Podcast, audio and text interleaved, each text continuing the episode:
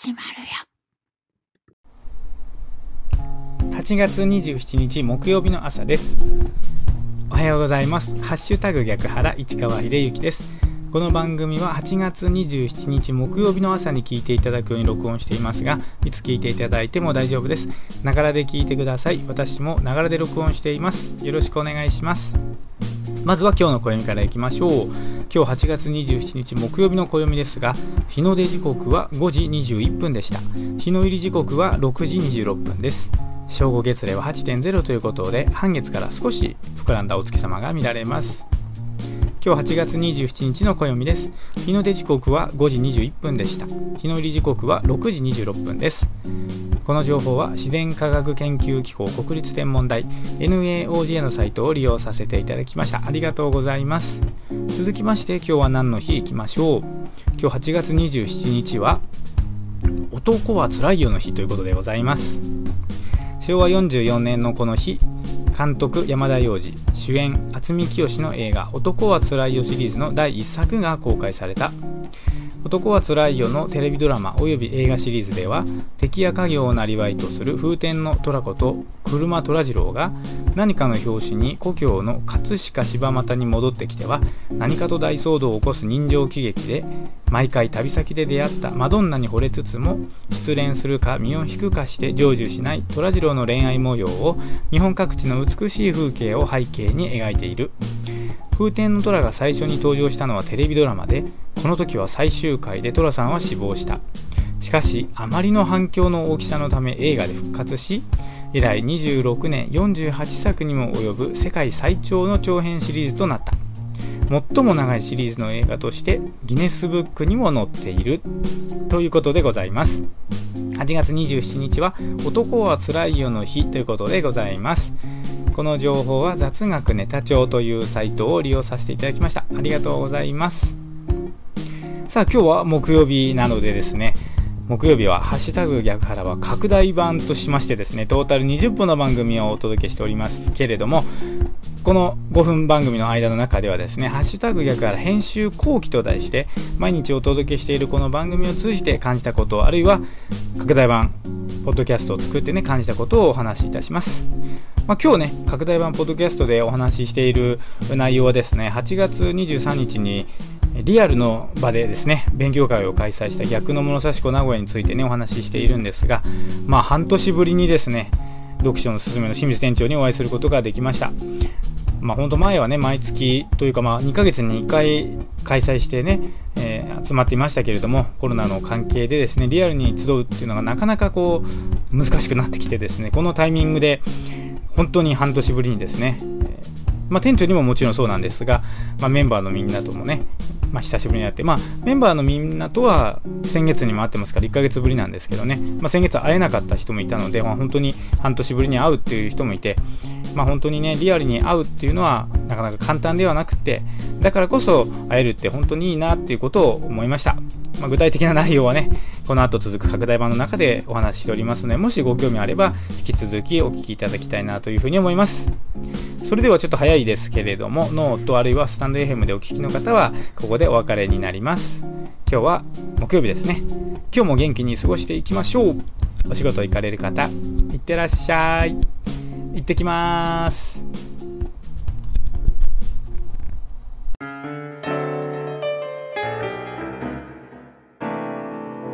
木曜ハッシュタグ逆腹あと15分ほど続きます。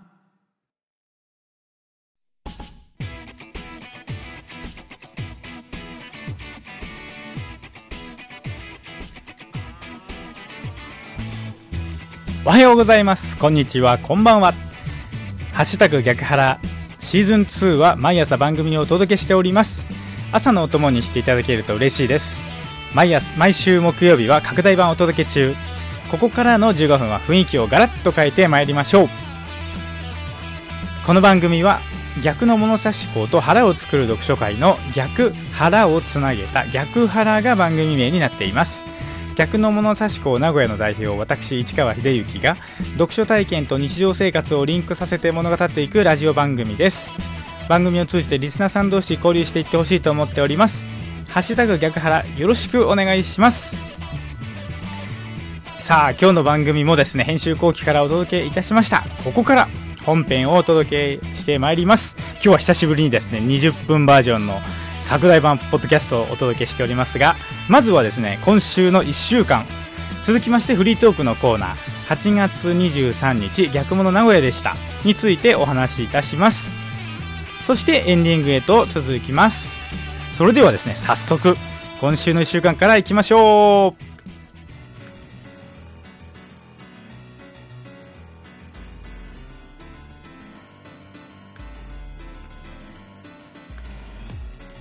このコーナーは自分手帳雑学ネタ帳を参照しています。8月28日金曜日民放テレビスタートの日。8月29日土曜日静岡逆の物差し校。8月30日日曜日東京逆の物差し校。8月31日月曜日腹を作る読書会北海道。9月1日火曜日防災の日。9月2日水曜日平日逆の物差し校。クラブ HS オンライン開催。9月3日木曜日ドラえもんの誕生日。ということでございます。今週の1週間ねお届けしましたがピックアップはね割愛しましてこのままフリートークへと行きたいと思っております。逆物原読の開催案内はこのポッドキャストの番組詳細ページにリンクを貼っておきますのでそちらをご覧ください。続きましてフリートークのコーナーへと行きましょう。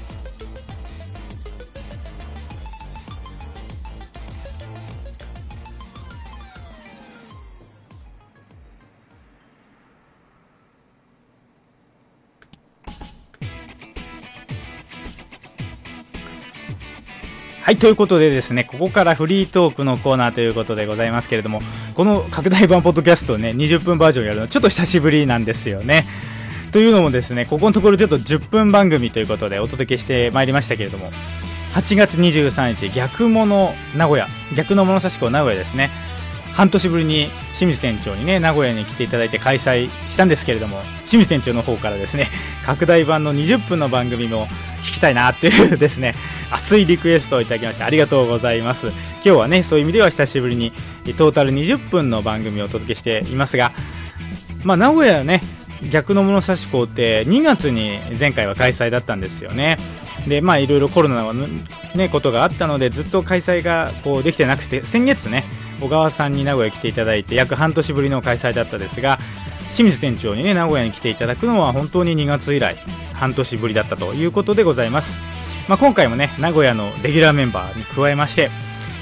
まあ、大阪からですねいつも来てくださる王さん来てくださいました。ありがとうございます。あえて王さんということにしておきますね。本当ねいつも名古屋にね来ていただいてすごく本当にありがたい限りで嬉しいです。もう本当に名古屋のレギュラーメンバーと言ってもいいんじゃないかと 思います。ありがとうございます。でね、まあこの半年間ね、やっぱ店長に名古屋に来ていただくことないまま過ぎた半年間ですけれどもね、まあこのリアルで店長とお会いできなかった半年の間で世の中って本当に変わったなというふうに思います。例えばねリマ、リモートワークとかね、この在宅勤務なんていう言葉って本当にもう一般的になりましたよね。半年前なんかそんなね、横文字とか聞いたことなかったぐらいですし、まあ、あとはね、ズームとかね、ライブ配信とか、まあ、YouTube なんかもね、まあ、本当にものすごい速さで芸能人の人がね、やり始めたとか、まあ、すごい速さで広まりましたよね。なんか、ズームっていうのも、こう距離離れていてもね顔を見ながらコミュニケーションできるということで本当に一気に広まったなというふうに思いますけれどもライブ配信とかもね見る機会多くなりましたしねまあ、あと買い物控えでねネット通販がね逆に増えてこう宅配の荷物量は増えたなというふうに思いますしね、まあ、逆にリアル店舗をね構える業態っていうのはまあ、なかなかちょっと厳しいだろうなというふうに思います。まあ、僕自身もね、本当にネットで買い物することが、まあ、多くなったのは事実ですね。まあ、いろいろね、やっぱり運んできてもらえるのも便利だし、買い物にちょっと行くのがね、こう、なかなか難しい時期もあったので、まあ、ついつい利用しましたよね。でまあそういうねいろいろ変化ある中でですねまあ私の会社も同様でありまして存続させるためにねいろいろと対応策を取ったりしましたまあ、どうしてもね売り上げはそのコロナ前と比べると減少傾向にありますので、まあ、その一方ではですね、まあ、経費の削減ということでいろいろ見直しをしましてですね、まあ、本当に無駄を排除無駄を排除ということで経費もなるべく使わないようにこう会社をね運営していく方法というのをいろいろ考えるきっかけにもなりましたしね、まあ、こういうなんか変化っていうのはねまいずれやらないといけないって思ってたことがですね今回を機に、まあ、一気にね起きてこれってどちらかというともう必然的に、ね、この変化が起きたんだろうなというふうに、ま、僕自身は思ってるんですよね。まあの、その店長とお話しながら聞かせていただいたんですけどね、毒爪さんもいろいろと変化があったということを聞きまして、例えば、その取り次ぎとのね取引をこうストップしたというようなお話も聞きましたしただまあそのおかげもあってだとは思うんですけれどもね出版社さんとねこう直にいろいろ取引をするようになったおかげだと思うんですがねその出版社で眠っていたいろいろなね興味深い本っていうのをこう見つけてきてくださってですねいろいろなこう珍しい本をねえ進めていただくことにもなりましたしあとはですね野口春近って最近ね毒爪さんの方から進めてもらってますがこの野口春近の本もその一つなんだろうなと思います。なんかこう聞く店長に聞くところによるとその出版社さんはなんか本屋には卸さないっていうね こうなんか面白い流儀があったみたいでえ、まあ、今回ねそういう意味では取り次ぎとの取引はなくなったということだったんですがそのおかげでこう逆にね取引が始まった出版社さんなんかもあるっていうような話をね聞かせていただきまして、まあ、世の中のね変化に合わせて、えー、いろんな変化が必然的に起きたんだろうなというふうに思います。もう一つ大きな変化といえば皆さん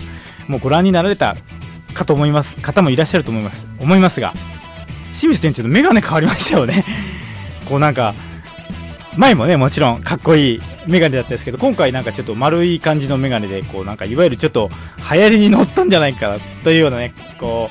う、メガネでね、雰囲気も変わりまして、でね、なんかこう半年ぶりにね、目の前でこう店長の話をね、こう聞かせてもらったんですけどね、なんか今回すごい声に張りがあるなっていうふうにね、思いました。元気がこうなんか出ているような感じを見受けられましたけれども、なんかこれね、僕だけが感じただけじゃなくて、名古屋のね、メンバー、みんなね、なんか、今回店長若返ったよね、みたいなね、そんな話をしてましたからね、まあいろいろ変化ありつつですけれどもね、まあお元気な様子を見られましたし、なんだったら前よりもちょっとバージョンアップした店長とね、お会いできて、本当に嬉しい限りでしたね。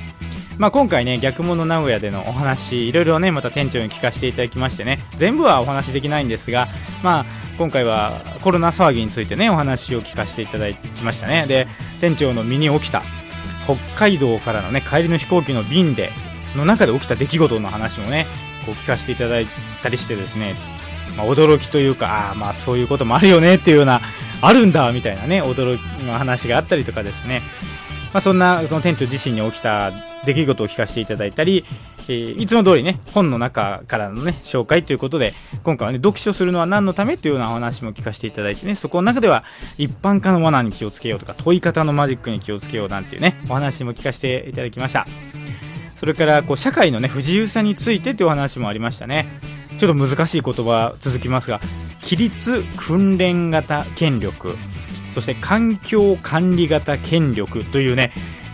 フレーズが出てきましたが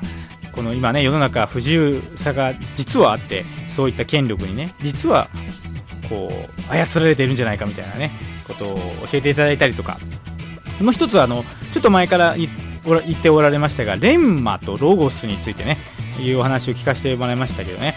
ま直感を磨こうとかね感度を高めようという話があったりとか、ま人間成長のためにはやっぱり人の出会いそして本の出会いそしてもう一つが旅はいいよね。旅が必要だよねっていうようなねことを教えていただきましてこれは結局何をしているかというと自分自身の己のマトリックスを増やすということの大切さをねこう教えてもらったんですよね。でそういうことっていうのは例えば経営コンサルタントの方がね例えばセミナーとかでそういうふうにこう言ってることとやっぱちょっと違うわけですよ。経営コンサルの方が言ってることってロゴス的な論理的な話になっちゃうんですが、まあ、我々はですねレンマの方をねやっぱりこう気をつけていこうということでそういう話をしていただきましたね。で僕がね今回話ですごくこう個人的にはまったというか腑に落ちたこの教えがありましてそれは何かというと西田喜太郎さんが、まあ、言ってたことらしいんですが直感反省直感反省直感反省という言葉らしいんですよ。まあ理由は後付けでいいから直感を感じたらまずやってみてそしてそこから反省するというこのなんていうかサイクルをこうやっぱやっていくことが大事だよねっていう、教えというか、まあ、そんなことをねお話聞かせていただいたんですがすごくねなんか自分自身にしっくりきたんですよね。なんかついついこう頭でっかちになりがちでですねこれをやることによって何がこう得られるだろうとか何がいいことがあるだろうみたいなこう論理的にちょっと頭を使ってから動くっていうような行動のパターンがねどうしても取りがちなんですがそれよりも直感で動いてみてそれから反省すればいいんだよっていうような、ね、ことをこう教えていただきまして改めてねこう、まあ、自分自身もちょっと気をつけてはいるんですけれども改めてですねそういった行動のね自分の在り方でいきたいなというふうに思いました、まあ、あとはね、えー、京都の逆物の時の懇親会のねお話なんかをね具体例として挙げて聞かせていただいたんですが、まあ、こういったコロナ禍でもね繁盛してるお店ってあるんだよっていうようなお話をね聞かせてもらいました、まあ、それはお客さんとね店員さんとのこう関係が分かれていないっていう状態。つまりまあ二元論になってないってことなんですよね。でまあカウンターをなくせっていうようなねこうフレーズもおっしゃってましたけど要はそのなんていうかねカウンター越しに接客するというわけではなくて例えばお釣りを出す時にポケットからこう出すね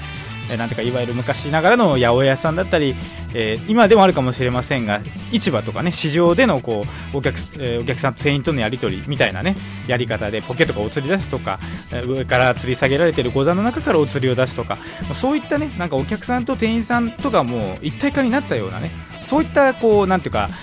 お店を作っていくことでですねえー、まあ、こういう時だからこそお客さんが戻ってくるっていうねそういうお店をね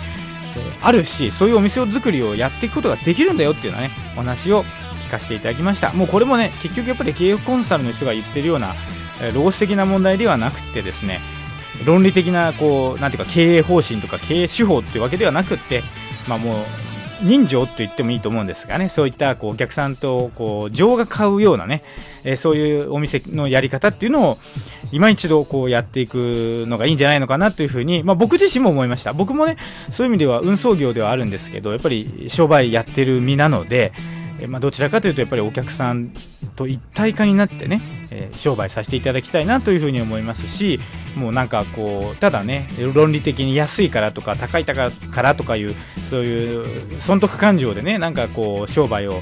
お互いにするのもちょっと嫌だなと思うのでできる限りねなんかお客さんのところに行く機会があればお話をさせていただいて、えー、なんか情報交換しながらねやっていくっていうような感じで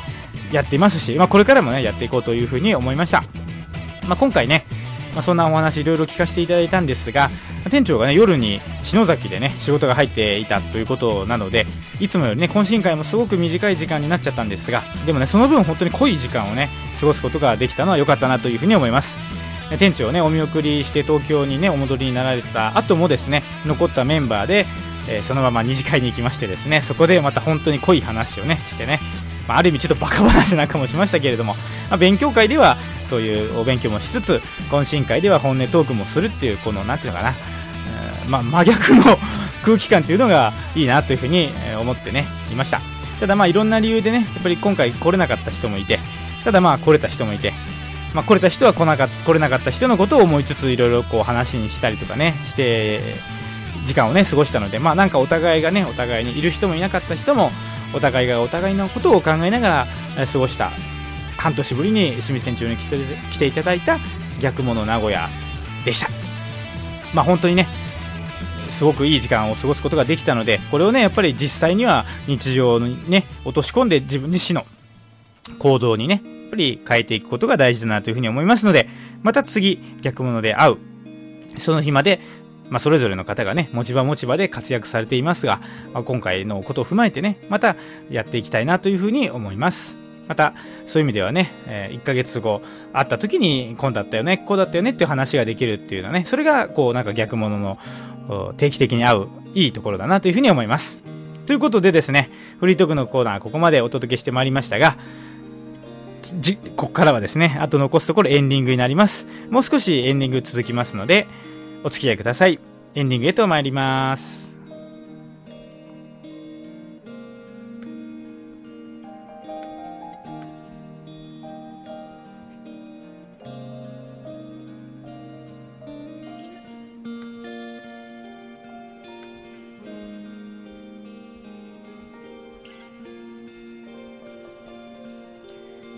ハッシュタグ逆腹エンディングの時間がやってまいりました。今日はこれにて終了でございます。最後までお聴きいただきありがとうございました。さてここで告知です。次回の逆物名古屋なんですけれども小川さんが来てくれます。日にちは9月20日日曜日2時半から4時半です。場所はのりたけコミュニティセンター2階会議室です。参加したいという方いらっしゃいましたら番組詳細ページにある投稿フォームからご連絡お待ちしております。皆様とお会いできる機会を楽しみにしております。また番組に対するご意見ご感想を募集しております。投稿フォームからいつでも送ってくださいね。それでは今日の番組はこれにて終了でございます。最後までお聴きいただきありがとうございました。ハッシュタグ逆腹2は毎日更新中です。毎日5分番組をお届けしております。朝のお供にしていただけると嬉しいです。それではまた明日お耳にかかります。皆様ごきげんよう。さようなら。